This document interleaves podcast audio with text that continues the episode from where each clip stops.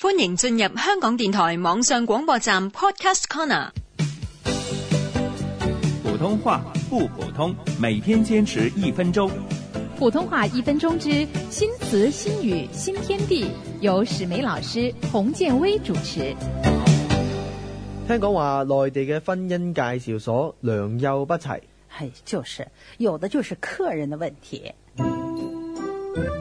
哎呀，明大姐，你有冇睇今日新闻啊？有个三陪女郎啊，识咗个皮包商人啊，俾人劫财劫色，连命都冇埋添嘛，最后。